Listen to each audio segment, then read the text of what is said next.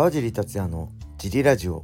はい、皆さんどうもです、えー、このラジオは茨城県つくば市並木ショッピングセンターにある初めての人のための格闘技フィットネスジムファイトボックスフィットネス代表の川尻がお送りします。はい、というわけで今日もよろしくお願いします。昨日はですね、えー、ユーエフシー とベラトール両方ありましたね。僕は、えー、朝ろくじに起きて、えー、ユーエフシー の村田かな子ちゃんの試合を見て、その後は、えー、っとベラトールさんびゃくを見つつ ユーエフシー のメインイベントの、えー、っとボビー・グリーンの試合を見ました。えー、っとね村田かな子ちゃんは残念ながら負けてしまったんですけど、すごいあのー、際どい判定でしたね。どっちかなって、いちラウンドずつ取ってにラウンド目がどっちかなって感じで、えー、っとねもともと何でしたっけ、前腕十前線腕十字かなんか決められた時にそれは耐えたんだけど、その後スタンドでパンチ打った時になんか肘脱臼、その腕十字のダメージで肘脱臼しちゃったかなんかで戦線離脱して復帰して練習してたとこに、タイで練習してたらえっとね体格同じぐらいの男の人とやってた時に膝パッドもつけないで思いっきり顔面にあのタックルにカウンターの膝合わせられて合わせられてなんか前歯がよんほんぐらい折れちゃったりして、えー、顎が折れたりしたのかな、で大怪我を負って、まあ、にねんぶりぐらいの復帰戦だったんですけど、まあねちょっと残念でした。まあただなんだ実力、まあ相手も強かったし実力で負けたっていうよりはまあなんだろう戦い方ですね。これ最近太田選手ね太田選手と佐藤壮子戦もそうですけど、やっぱ組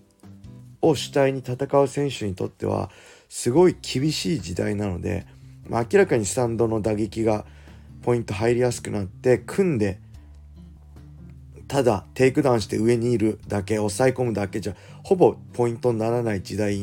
なんですよね今で。僕がまあ前あの前世紀戦ってたじゅうねんまえじゅうごねんぐらい前とかは、まあ、正直テイクダウンして上にいるだけでポイントになったんで、そこからコツコツパンチ打ったり ケーオー 狙ったりえパスガードしたりねやっていけば勝てたんです。ポジションマウント取ったりバットとバック取ったりしとけば勝てたんですけど、今それだけじゃスタンドの方がポイント入りやすいので、やっぱりねあれですねしっかり組んでの打撃、僕は今あのこれから組を勝負にこの エムエムエー の世界でやるんだったら、まず一つは肘打ちですね。肘に特化しますね。距離ゼロのとこから打てる武器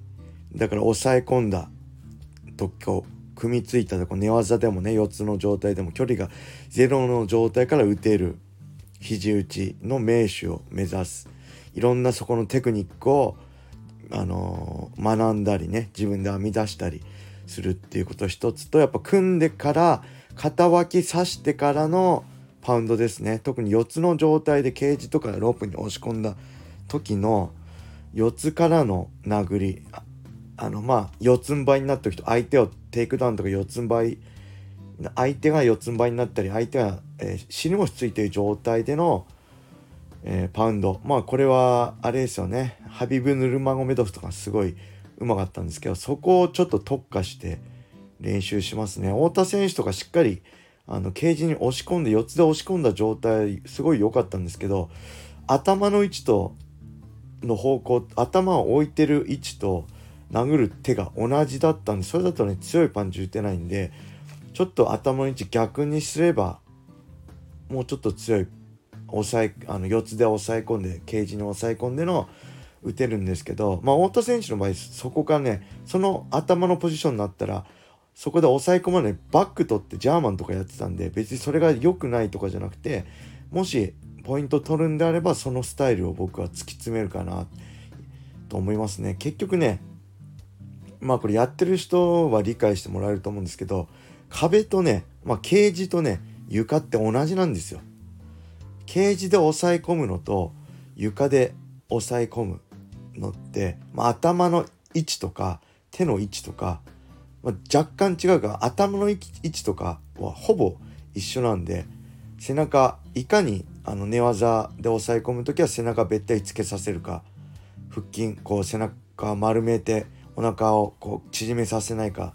いかに体を伸ばすかなんですけど、結局ねケージで壁に抑え込むときも一緒なんですよね。いかに壁に背中をつけさせるか、相手をこう体丸めさせると相手は力入っちゃうんで、いかにそうやって相手の上体を伸ばさせるか、そして上半身と下半身の連動を分離させるかっていうのが大事だと思ってるので、まあ、その辺をしっかり意識しつつ殴る、そこから強いパンチを打てる練習をしますね。はい、だグラップラーはそれが必要だと思います。まああのね、本当だったらずっと抑え込んで立たれてまたテイクダウン行くの怖いから、できればね両手でグッと抑え込んで抑え込み続けたいんですけど、それだと今のこの エムエムエー だとポイント入んないので、そこの恐怖に打ち勝っていかにダメージを与えるかですよね。だから水垣君対ドミ、ドミニク・クルーズのあのドミニクの攻め方、まあちょっと古いですが、もし ユーエフシー ファイトパスとかね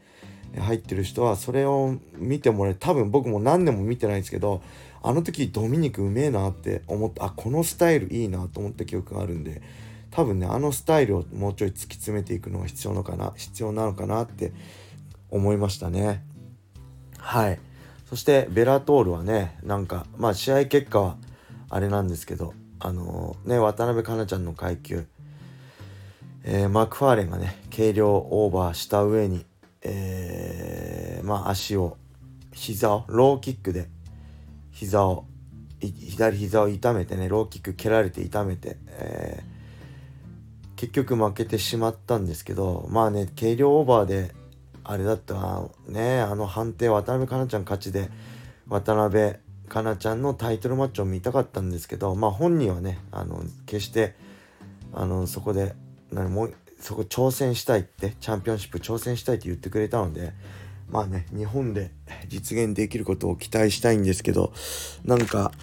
あれですね、えー、まあち巷で日本でも、まあ、海外とかでも多分アメリカのサイトとかでもいろいろ言われてるベラトールの買収話ね、 ピーエフエル に買収されるんじゃないか、いやもうされたんじゃないか、いや実は白紙に戻ったんじゃないかとね、いろいろ噂があって、えー、ベラトールさんびゃくでベラトールが終わるんじゃないかとか噂もあったんですけど、まあ今のところねさんびゃくいちが発表されてるので、えー、今回で終わりになることはないんですけど、えー、エムエムエー プラネットね高島さんので僕びっくりしたんですけど、誰もその明言してなかったのに断言してなかったのに、あの記事でまあベラトールはもう皆さん知っての通り ピーエフエル に買収されて、えー、スコット・コーカーら首脳陣は今回のベラトールさんびゃくで退陣します、皆さんご存知ですよねみたいな感じ書いてあったから、えそうなのみたいな、それまだ誰もどこアメリカ海外のサイトも多分どこも明言し断言してないけど、ちょっと濁してるけど本当にそこで断言しちゃっていいのって僕ドキドキして、これ大ニュースじゃんと思ってリツイートしたかったんですけど、あのなんかできなかったんですよ、これいいのと思って、なんでそうなってたんで、もしかしたらねあの次ベラトールさんびゃくいち じゅういちがつじゅうはちにちやりますけど、もしかしたらスコット・コーカーの姿は高島さんの エムエムエー プラネット情報だとないのかなと思ってね、ちょっと悲しくなってきますね。来年以降どうなるのかね、ベラトールがなくなると、まあ僕ベラトールの思い入れもあるし、まあ仕事としてもね解説の仕事が減ってしまうので、それはねちょっと残念なんで、まあ講師ともにちょっとベラトールの動向が気になりますね。はい。そしてメインイベントのねウスマンは強かったですね。まあそれね皆さん見た人は分かると思うんです、すごい強かったんですけど、あのー、ね無敗なんですよね。今回でじゅうはち戦じゅうはち勝無敗、お兄さんもじゅうろく勝無敗で、いとこのハビブ・ヌルマンゴメドフもにじゅうきゅう勝無敗で、ヌルマンゴメドフ一族はね無敗じゃない選手もいるんですけど、本当強いねヌルマンゴ一族ね、グレイシー一族ってさんじゅうねんまえは入りましたけど、今はヌルマンゴ一族なんですけど、まあ、それでもねウスマン・ヌルマンゴメドフはねちょっとねなんかこのま、まあ、強いんですけど、今の勝ち方を繰り返していくとちょっと地味強って言われそうでね、ちょっと怖い感じしますね。あの前回の去年のあの前年末にやったあのパトリッキ・フレイレ戦もそうですけど、すごいね距離設定とかすごい絶妙で、相手のパンチが当たらない距離で自分がサイドキックとか遠い距離で、あのー、変則的な蹴りで距離取って、相手があの痺れ切らして踏み込んできたところテイクダウンとか、すごい賢い戦い方するんですけど、その分あんま正直面白くないんですよね、ここに戦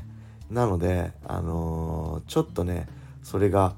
怖いんですけど、まあ次ねライト級決勝まだ相手は決まってない、今度ねベラトールさんびゃくいちで、えー、パトリッキー対、えー、シャブリーのあのー、勝った方とやるんですけど、まあその辺がちょっと心配ですね。はい、まあそんな感じでしょうか、ベラトール ユーエフシー の感想は。あとはね、あもうじゅっぷん喋っちゃったんですね。レターもね結構来てるんで、レター喋ろうかなとも思ってるんですけど、まあまた明日にしますか。レターはレターがねもうなくなってるんで、ぜひ皆さんレターをお待ちしております。はい、そんな感じで今日は終わりにしたいと思います。皆様良い一日を。またね。